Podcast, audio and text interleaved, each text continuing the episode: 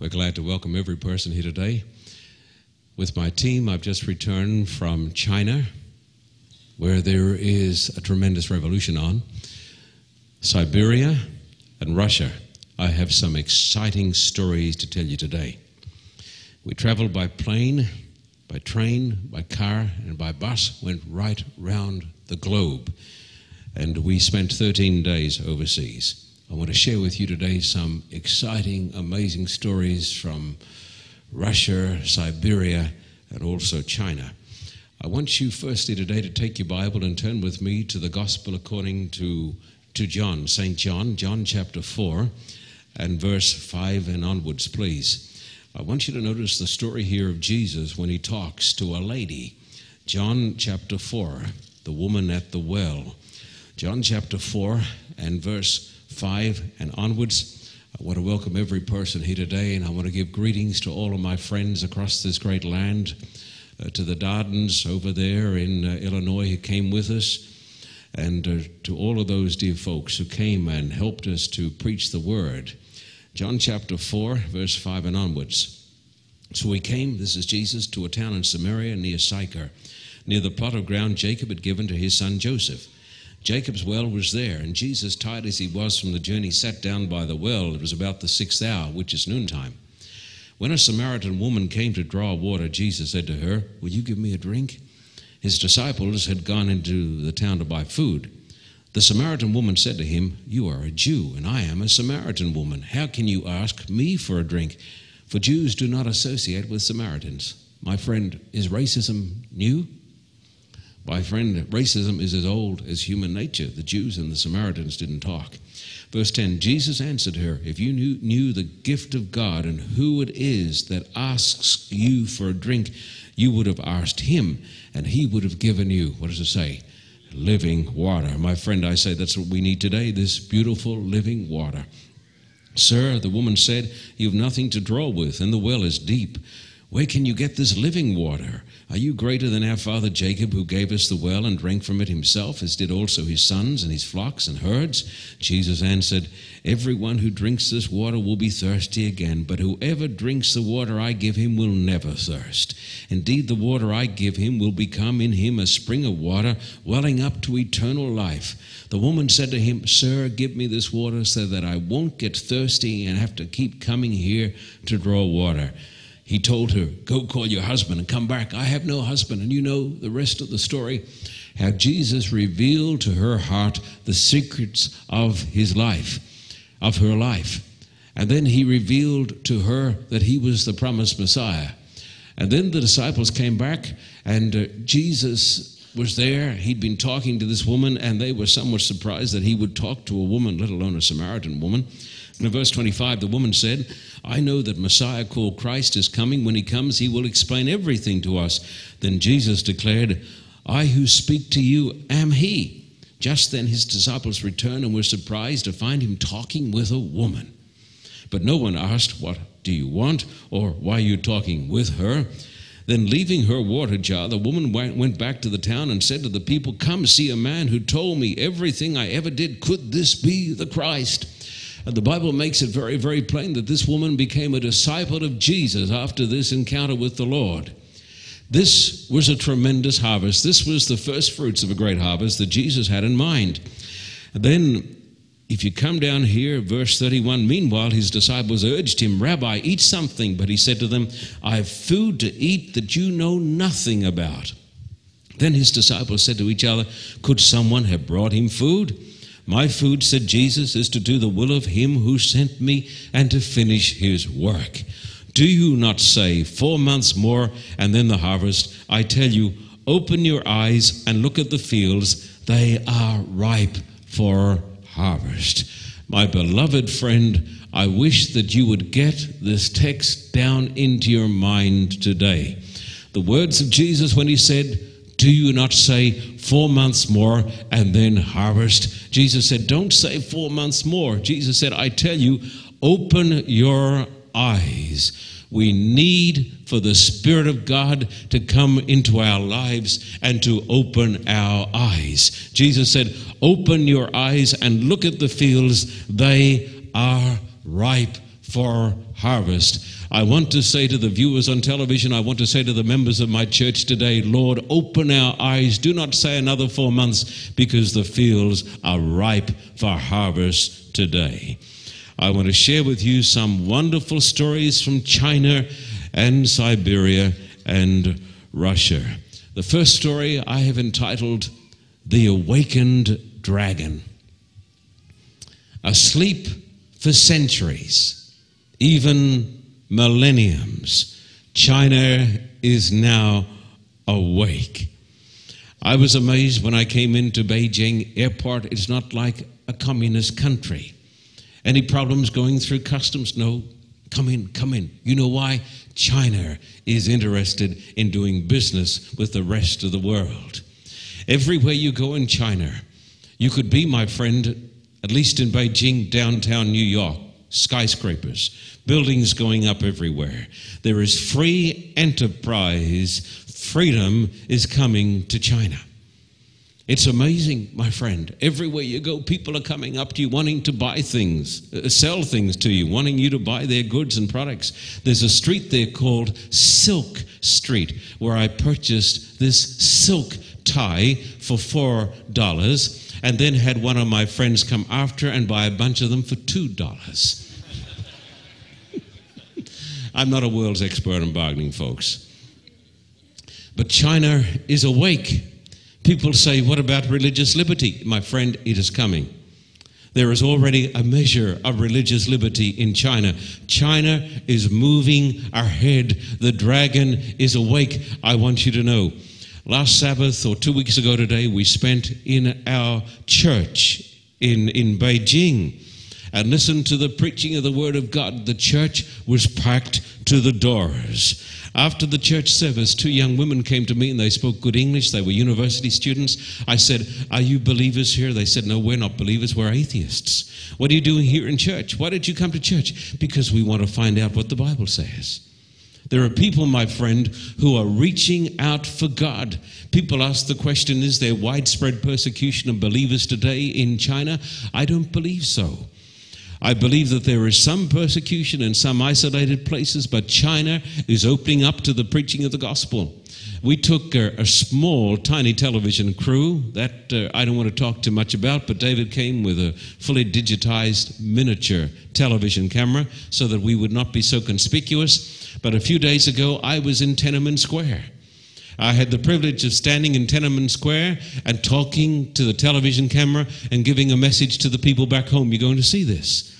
And in that message, I say, I'm standing right here in Tiananmen Square. Mao Zedong's great picture is standing behind me. This is the place where they had the massacre 10 years or so ago, where more than a thousand young people were put to death. And I was able to stand there and say, Freedom is coming to this country.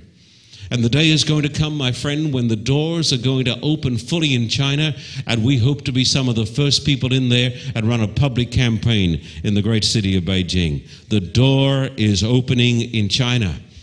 One of the greatest wonders of the, of the world, I believe, is the Great Wall of China. I've been to most of the wonders of the world. After all, I live here in America, don't I? But I've been, I've seen the pyramids many, many times. I think the Great Wall of China is better than anything I've seen, the greatest thing. 4,000 miles long, a tremendous wall. I was able to stand beside the Great Wall with David and his television crew and give a message for the people back home, which you're going to see later on in television, maybe in this television program. But freedom, my friend, is coming to China, and God is going to stretch out over his hand over that great nation of 1.2 billion people, and we are going to see millions, hundreds of people coming to Jesus Christ, and it's going to happen soon. Don't say four months because the harvest is ripe. Here's my second story food poisoning and God's providences. Uh, two weeks ago, we went to church then we, in the afternoon, we went to a Buddhist temple. We saw there this tremendous Buddha, which is 90 feet high and covered in gold. And we saw the people falling down, worshiping this Buddha and saying their prayers. These people have got freedom to go and worship that Buddha. I thought to myself, these people need to be worshiping the living Christ. But then Sabbath afternoon, I started to feel a little sick. And I, I went round with Beverly on Saturday evening to Bill uh, Graham's room with his mum there, uh, Charlotte and I started to get sick. Then I got really cold, hot and cold, and they put me into bed. They got a Chinese doctor, And uh, the Chinese doctor said, Well, we we, it'll be okay. You've got a bacterial infection. Thanks be to God, we had a good American doctor with us, Dr. Houston, who came as a member of our team. He comes from Lancaster here, and I want to send him greetings here on this television program. Uh, Dr. Rendell Houston, what a tremendous blessing he was to me. Uh, he said, "You've got a you've got a bug, you've got a bacterial infection." A train was going to leave that night at 10:30, but I was too sick to get on the train, and so everybody left me in the hotel uh, with Dr. Houston. They left me because I was in good hands, and. Uh, by midnight, after the train was gone, I was stabilizing. They were able to give me an antibiotic, antibiotic that I could keep down. And uh, the idea was that if I could travel the next day, that we would try to get a, a plane out of Beijing and fly to a city by the name of Harbin, which is up in the north, a thousand miles from Beijing. And with God's blessing, our team didn't know that we would try to do this. We would try to get on this plane and we would get to Harbin and we would get from the airport and get to the railway station and we would catch the train. And so we got up at six o'clock the next morning. Dr. Houston said, How do you feel? I said, Rotten. He said, Well, let's go. So we went down, and uh, the hotel staff sent a person with us out to the airport. This was on Sunday morning. Nobody seemed to be working there. And we went out, and he was able to buy two tickets on the plane. Uh, folks, it's very difficult when you're in a part of the world where hardly anybody speaks English. And then we, we caught this China Northern, China Northern Airline. Uh, it was a great plane. It was a new Boeing 767. We flew a thousand miles. I said to one of the flight attendants, because I was feeling sick, I said, When does this plane get in? 12 o'clock. We've got to catch a train, which is an hour from the railway station that comes in around 2 o'clock. And we need your assistance. They could not have been more helpful. This young Chinese lady said, I will go and see my captain and he'll send a, a, message to the ground staff and come up here and, and, sit right next to the door so you'll be first out of the plane. So when the plane touched down at 12 o'clock, as soon as they opened the door, they got us out. There were Chinese interpreters. They, they got our luggage off that plane and had us in a taxi through a big airport, had us out at 12.15. Tried to do that in LAX, I tell you. So they had us in this taxi. We had to travel about an hour. It was a rough journey. The taxi driver, a Chinese man, of course, he smoked and smoked and talked at the top of his voice. We had no idea what he was saying. Talked and blew cigarette smoke in my face. Uh, Dr. Houston was sitting in the back seat, the best place to be. And when we got to the air, uh, got to the railway station, we had a dilemma because nobody there spoke English. And then we found a, a, Chinese official, a communist official, who knew a little bit of English. And she said to us, Have you got tickets? We said, Yes. She said, Show me the tickets. We said, They're on the train. Fine, show us your tickets. So this went on for a long time. Fortunately, the train was delayed. And the train didn't get in until quarter to four. Thanks be to God. And 15 minutes before the train arrived, they were not going to let us get on the platform. But they brought to us a beautiful young Russian girl, and she came to us who could, and she could speak perfect English. She said, "What is your problem?" I said, "We missed our train because I had food poisoning last night, and my family and my team they're on the train." And she said, Show us the tickets. The tickets are on the train. So she went over to the officials and explained it to them, and their faces just lit up like light bulbs. And they let us out on the platform. We had to drag our suitcases. I was feeling like death. We had to drag our suitcases down and up and downstairs and upstairs. When the train came in, it had 18 cars. I've never been so glad to see Boris before. Boris Belka was out with his camera taking pictures. We halfway along, it was car number six. We got on the train. They dragged our stuff on board, and the train left for Manchuria. I tell you, my friend, it was simply a case of answered prayer, one after another. I believe in a personal God who hears our prayers. Can you say amen to that, my friend? Let me talk about lonely towns without a steeple. Lonely towns without a steeple. Everywhere you go in America, you see church steeples. We traveled through eastern Siberia. We had a train trip for two and a half days traveled through eastern Siberia, mile after mile, hundreds of miles, and we would come to towns and we would come to villages and we would come to cities, and we never saw a single church. Not a church. Those people know nothing, nothing, nothing. Those people know absolutely nothing about God. I felt stirred inside. I stood out there in the corridor and took worship for the people. I was feeling better, and I took them to texts in the Bible that say, How shall they hear without a preacher? Acts chapter 4 There's no other name under heaven whereby we must be saved. Uh, I turn to Ephesians chapter 2 that talks about people without Christ, without God, or hope in the world. We read the words where Jesus said, Go into all the world and preach the gospel. Dr. Houston said a prayer then that God would somehow come into his church and stir his people so they'd want to go and tell these people Christ loves you, that Jesus died for you. My friend, you travel there for thousands of miles, and those people have never had the opportunity of salvation. And I want to say, can I appeal to the people who are watching this program in the name of God? Do something for these lost souls. We've got a burning desire in our hearts to bring to these people the living Christ. I want to talk about a modern Macedonian call. In Acts chapter 16, you read there where the Apostle Paul had a vision one night. Remember that story? And in the vision, a man came and said, Come over and help us. It's called the Macedonian Call. I want to take you, my friend, on this trip. We left Los Angeles, we flew to Beijing, then I got sick and the train left, but I caught the train up at Harbin, that was a thousand miles north, and then we went through uh, Manchuria, and then we came into Russia. It took us five hours to get from Russia, uh, from China into into Russia because there is still friction there along the border. Five hours, tremendous story. What they do, the the, the train comes in on a certain track, certain width but the Russian track is a different width, and what they do at the border is that they jack up the train. We went and watched them do it. They jack up the train and they put new bogies, new cars, new, new wheels under the train. It's tremendous story. It's really interesting to see. But then we travel on, my friend. We came to Irkutsk. Irkutsk is on Lake Baikal. It is a city of almost a million people. And when I got there, I, we got there on the Tuesday night. On the Wednesday, the brethren took me down to the government, down to the big uh, city town hall or down to the regional government station. And we take, we're taken in to see a government minister. Do you want to hear the Macedonian call? This man, my friend, who is not a believer, he looked me in the eye. He talked to me for a long time. He told me the needs of the Russians, Russian people. He told me the needs of Siberia. He told me the needs of these lonely, lost cities. He told me the crying heart of Mother Russia. And he said to me, Pastor Carter, Russia needs you. Siberia needs you. I ask you, on behalf of the Russian government, come here and run a crusade. He said, Come over and help us. He said, We need you. He said, I have one big criticism to make about your church. Why aren't you doing more for these people? You've only got a tiny little church here. Why aren't you doing more? He said, Come over.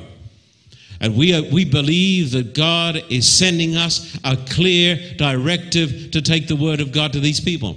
I want to say to some of you sitting here today who may have a superficial understanding of salvation listen to this. The Bible teaches that people without Christ are lost. If you don't have Christ, you're lost. And the Bible said, except a man be born again, he cannot see the kingdom of God. God is not going to take people to heaven because they're sincere communists, sincere Buddhists, or sincere anything. God is going to take people to heaven because they're under the blood of Jesus. And a person is saved through personal faith in the Lord Jesus Christ. If you don't believe this, You'll be absolutely dead as far as evangelism is concerned. I believe, my friend, we've heard the Macedonian call from the Russian government that has said to us, Come over in the name of God. He said, Come over in the name of God and help us. And we are planning to run a great citywide crusade right there in the heart of Siberia, in the city of Irkutsk, right next to Lake Baikal in August next year, as God provides the money, and God is going to do it. Let me talk to you now about the KGB and a new church. There was a man by the name of Dzerzhinsky. He set up the infamous KGB. There has been no worse organization in the history of the world than the KGB. Putting people to death, torturing people. The man who set it up was Dzerzhinsky. There is a city in Russia which is named after Dzerzhinsky. It is called Dzerzhinsk. In 1993, while I was running the campaign in Nizhny Novgorod, which is 50 miles away, I was asked by some of our lay people to go over to Dzerzhinsk and to speak the word of God to those people. I said, I can't go. I've got thousands of people coming here. How can I go to another city? They said, Come over. Are you going to preach next Monday night? Monday I was taking off. They said, Come over on your night off. Come over and preach the word to these people. These people need to hear the word of God. I said, We don't have a brass bean. We don't have a, a brass razoo. We don't have a dollar. We've spent everything we have. He said, Can you find a thousand dollars? I said, We'll do everything we can to find a thousand dollars. We spent a thousand dollars, including advertising and hiring a hall. I went over that night. Beverly came and some of my team members came. We had a real problem because we couldn't get to the hall. We couldn't get in the hall. Thousands of people were standing there trying to break down the doors. Finally, I got in, I preached one session, then I repeated that session. And then we set up a big video screen, and Marvin McKelpin and some lay people here from the United States of America took my videos that had been translated into Russian and they showed them my videos. And they did this for the next eight nights. And then they said, Come back and preach again. I went back on the eighth night and I made an altar call, and 1,500 people came forward. This was on a budget of $1,000. Now, some of you folks here know what I'm talking about. Some of you folks know what I'm talking about because you know about the power of God. But some of our churches in this part of the world are so dead they can't understand what I'm talking about today. But I want you to know that the gospel is the power of God to salvation. You better believe this. This gospel is the power of God to salvation. We're talking about the great power of the Creator God. Now, last Sabbath, boy, what a day. We flew on, th- on Friday from Irkutsk over here to Moscow. Takes six and a half hours. We're talking here about a big country. Then on the Friday night, uh, Beverly and a small team of us got on the train and traveled down on Friday night to Nizhny Novgorod. Staggered off the train, went to Pastor Alexander's home, had a shower, had something to eat, and then started one of the greatest days of my life. Uh, let me tell it to you out of sequence Sabbath afternoon, glory, hallelujah. As you know, we're building two churches in Nizhny Novgorod. People say, Where do you get the money from? From people who care, from people who've got a heart for God, for people who are not so materialistic that they still think of other people, for people who still believe that the gospel is the power of God unto salvation, for pe- from people, my friend, who are not drunken with the cares of this life and mesmerized by the dollar bill, people who give for God. There are still people who love God and give for God. And your love to God is shown by the way you put your hand into your pocket. That's the bottom line. The Bible says, To whom much is given, much is required. God has given me much, and God requires much of John Carter. And that's why I'm pouring my heart out to you today. That is why I am an evangelist. I'm a pastor and I'm an evangelist, called by God to do this work. And so Sabbath afternoon, Alexander said, We're going to go to the church in Dzinsk, the church in the city named after Dzynsky. So we drove 50 miles at 3 o'clock. Hallelujah. When we got there at 3 o'clock, the street was filled outside the front of the church. Our church, your church, the church that this church is building. Can't you see why the devil is mad with this church? Can't you see why the devil is mad with this ministry? The devil never gets mad if you're dead. He only gets mad with you when you're doing something for God. And this church and this ministry is doing something great for God.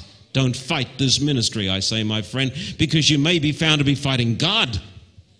And so here we were, my friend, in the city of Nizhny Novgorod, and then we went out to the city of, of Dzinsk, named after Dzynsky.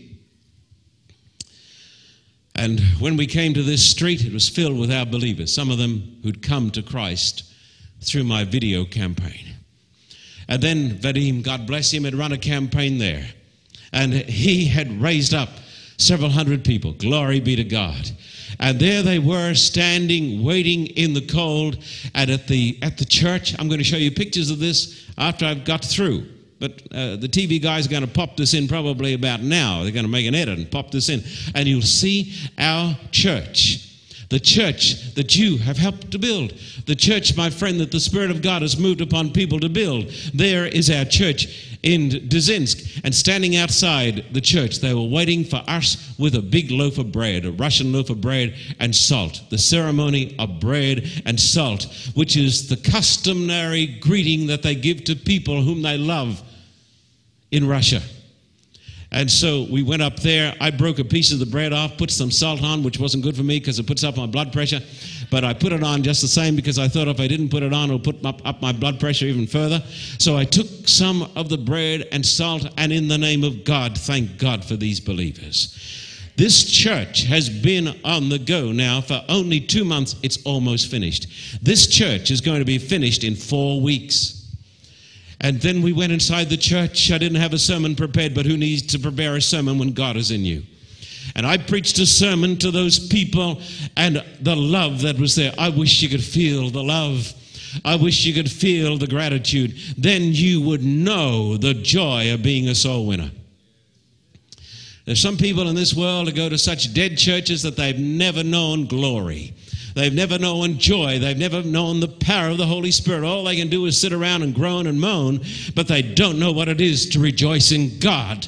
We met, my friend, last Sabbath afternoon with hundreds of believers in a brand new church, almost finished, praising and worshiping God. I could feel the love. Glory be to God. On that Saturday night, I had a meeting with uh, most members of the conference committee and uh, with Pastor Alexander, who is my very, very beloved dear friend, with Harold Follett, my dear friend, who is our attorney, and some of our team members. And we were pleased to give them in cash the money for finishing that church. Soon, my friend, it is going to be finished. It's even going. It's even going to have a carpet. It's got a a home that they're building in the top of the church for the pastor. Something wonderful happened after the service. Uh, Alexander came to me and he said, Come under the church. So I went down the stairs. They've got Sabbath school rooms under the church. It is being built by a group of Ukrainian Adventist Christians, and they work 16 hours a day. They start at 4 o'clock in the morning and they work 16 hours a day. They're living in that unheated church in the basement, and even now it's starting to snow in that part of the world. We had a snowstorm in Siberia getting cold in Russia. And he said, Come down the church. We went under the church. Then we went up. He said, I want to see you, show you where the pastor's going to live with his wife. And we went up there, and glory, bless your heart, I had some tables, and they did this out of the abundance of their hearts and out of the abundance of their generosity. I have no idea how they could afford to do it, but the pastors' wives had prepared us a feast of Russian food. And they said, This is from our hearts to you to tell you, spasiba, spasiba, thank you in the name of God. I say to the church watching on television, thank you in the name of God. Thank you in the name of God. These people, my friend, are worth supporting. They're worth supporting. I'm proud to be associated with them. Let me tell you, let me tell you about hungry kids. Some of you older folks here will remember the Great Depression. Russia is going through a depression worse than the world depression. The state of Russian society is worse than you can imagine. Within the last few years, it's been going downhill. Now it is in a state of absolute collapse. Two million Russians, Martha, two million Russians are suffering today with tuberculosis. 40% of the children, that's almost half the children, are suffering from malnutrition, which is a nice way of saying they're starving.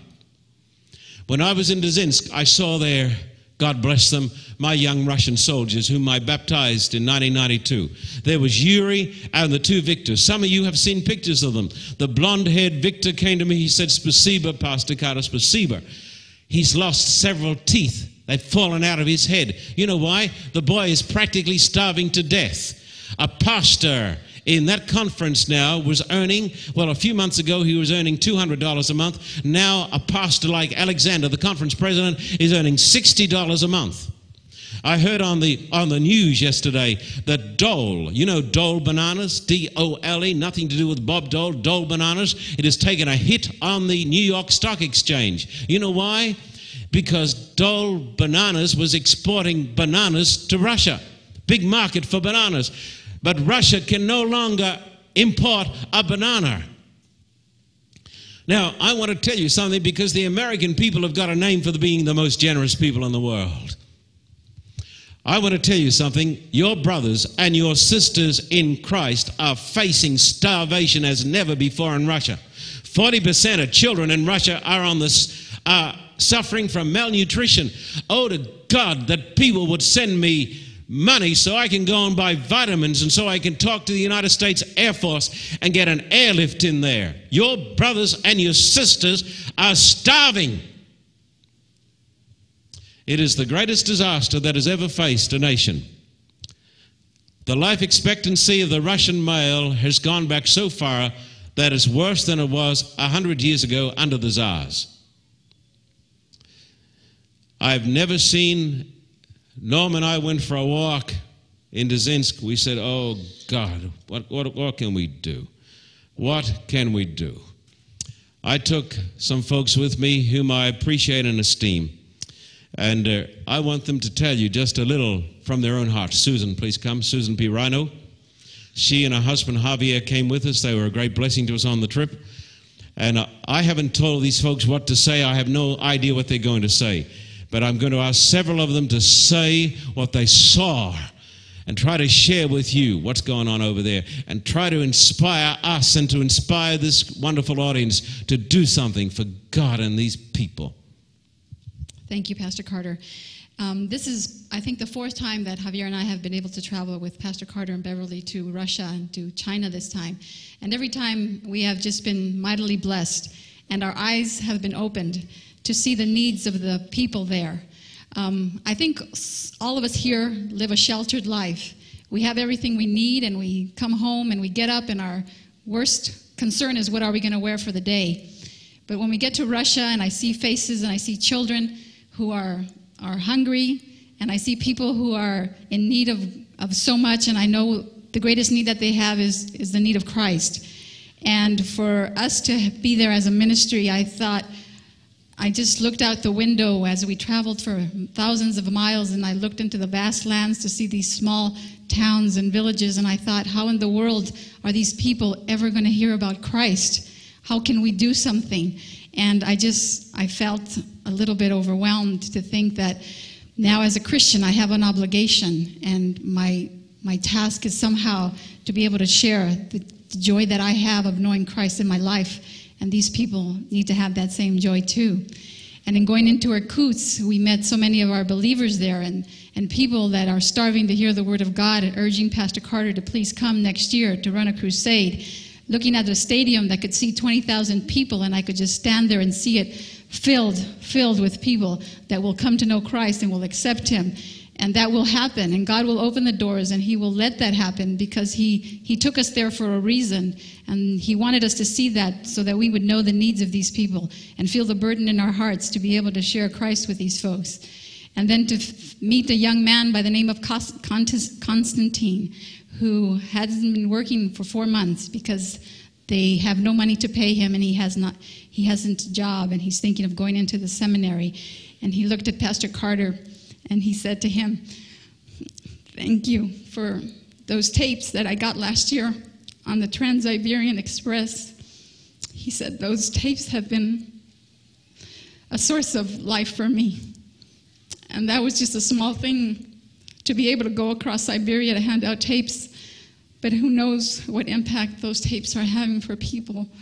So there is such a need out there for everyone, and we just need to try and do whatever we can to share and fill those needs. And, and I thank you for all that you do to support this ministry because this is a ministry that is definitely sharing Christ with so many lost people. Thank you. Bless you, Susan. Thank you. Let me tell you the story of the mustard seed. Jesus said, You see, this little mustard seed is the smallest, but it grows into something great because there's life in it. The mustard seed is like the gospel. It starts in a small way, but when God is in it, it grows into a great tree. Last Sabbath morning, boy, what a day. We went to the Christian Cultural Center that has been largely built through the dedication of, of Danny and Linda Shelton, helped by Harold Follett, and, and helped a little bit by this ministry too. But my friend, it is the biggest Protestant building in the whole of the ex Soviet Union. Can, can, you hear what I'm saying? And we went into the church. What a great church, a great church. And if you could have seen the people, you're going to see them. Uh, the place is jam packed, people standing everywhere, people seated on, uh, on the steps come to hear the word of God. And they heard for us, because I preached the word of God, and I preached on don't give up, don't give up, God won't let you down. Even though times are hard, I said to them, Don't give up. God will be with you, and we will be with you too. They had three choirs for us. I had baptized most of the choir members, three choirs. They had great singing, marvelous singing. I, we, the whole service went for two hours plus.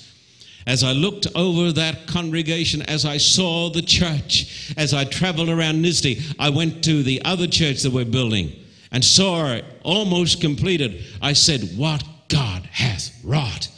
God has taken a little mustard seed. He's taken a little ministry. He's taken a little group of people. He's taken a little church. And God has used it, my friend, to save thousands of souls.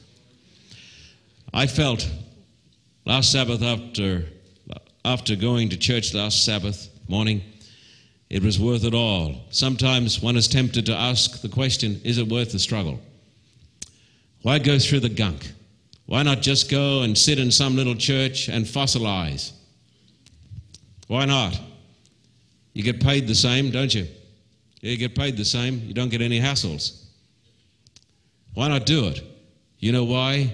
Because it's wrong. That's why. And because God has called us to go into all the world and preach the gospel.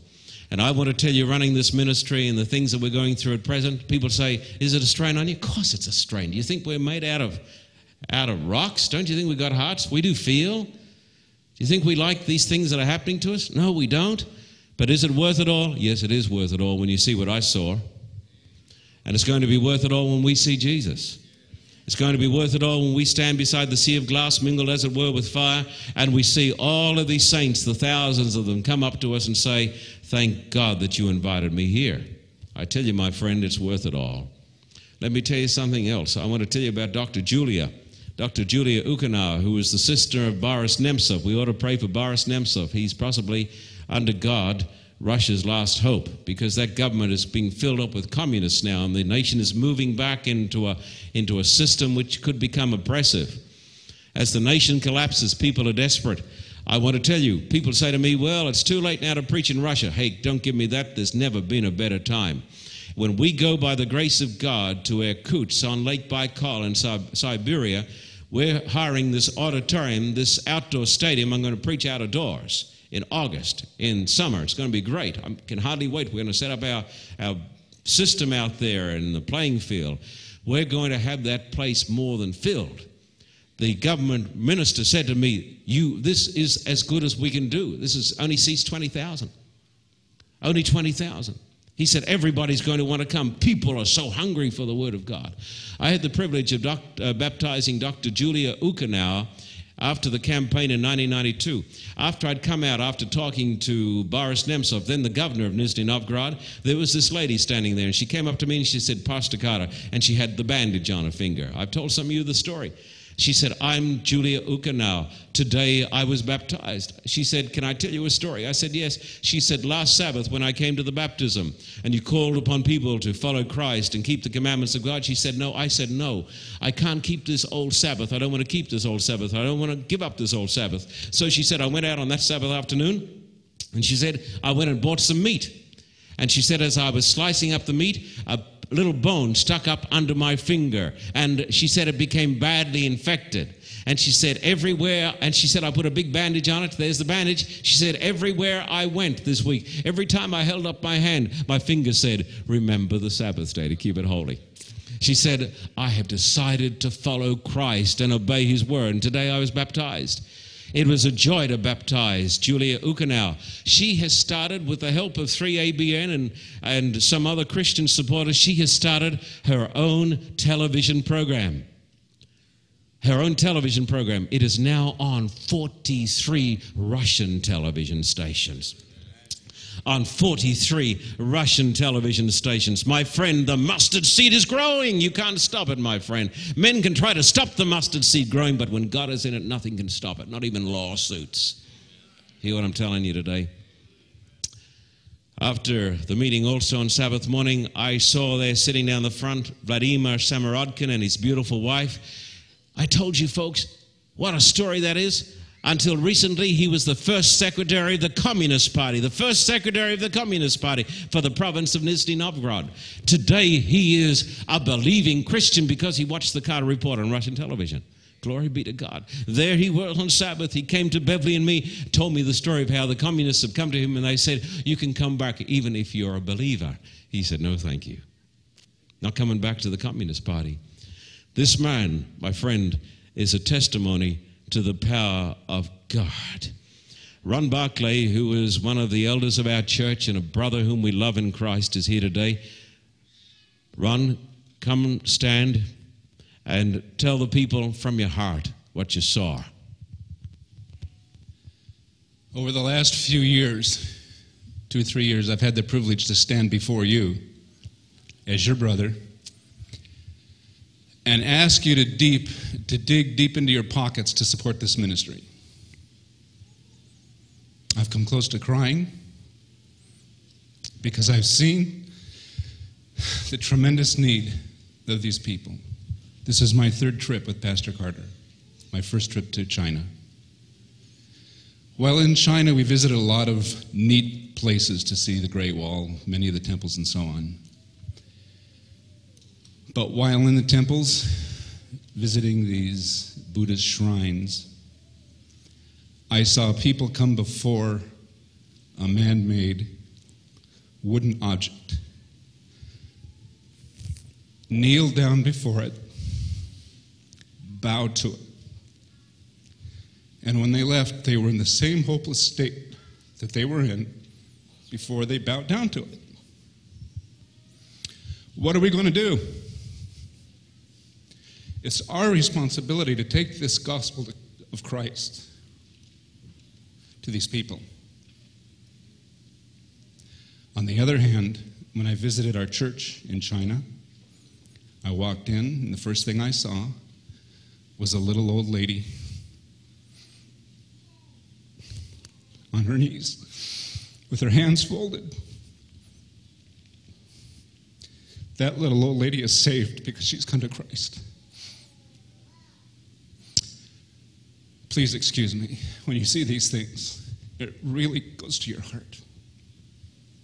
When in Russia, I saw the same thing last Sabbath. We went to a different church from Pastor Carter. I saw little babushka doing the same thing.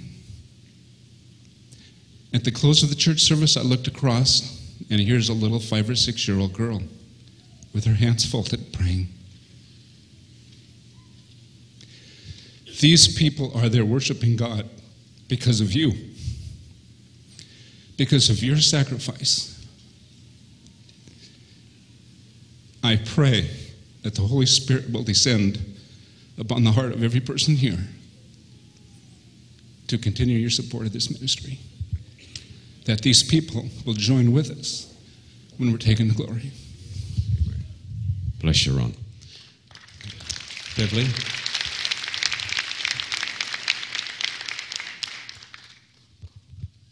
You've heard some of our wonderful stories that God showed us on our most recent visit.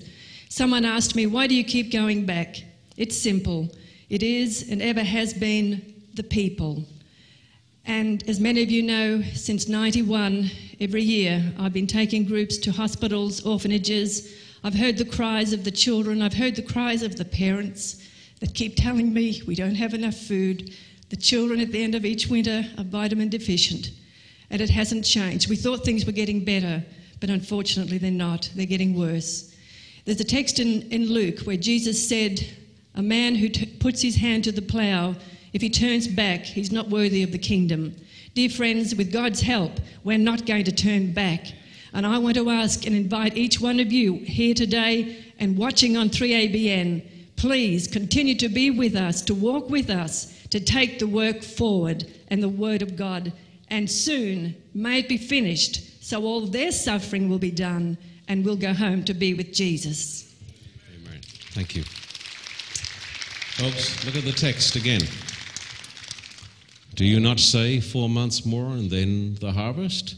I tell you, Open your eyes, look at the fields, they are ripe for harvest. They're the words of Jesus.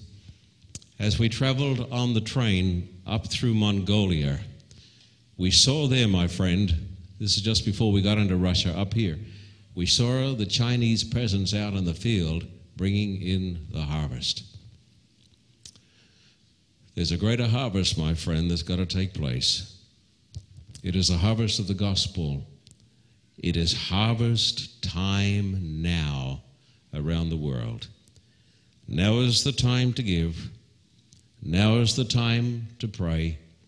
Now is the time to sacrifice. Now is the time to go. Amen. Please all bow your heads. Father God, we thank you for the privilege of being born in this country or in Australia or some other country that has never seen war like these other places, that has never seen the terrible poverty. And here, our Father, today we've been talking about a vast nation of 160 million souls, 170 million souls, the Russians, who were once our enemies, but who are now turning to God. But where are the reapers? Oh God, stir this audience today. Help us every time we see a well fed child in America or Canada to visualize a beautiful little child in Russia or Ukraine that has skinny legs and white, white features because there's not enough food. And help us to remember that we have now tens of thousands of brothers there and they don't know how they go to face the winter. Oh my God. In the name of Jesus, I beseech you that you'll speak to the hearts of this audience and the television audience, that a cry will go up to heaven, Lord, send me.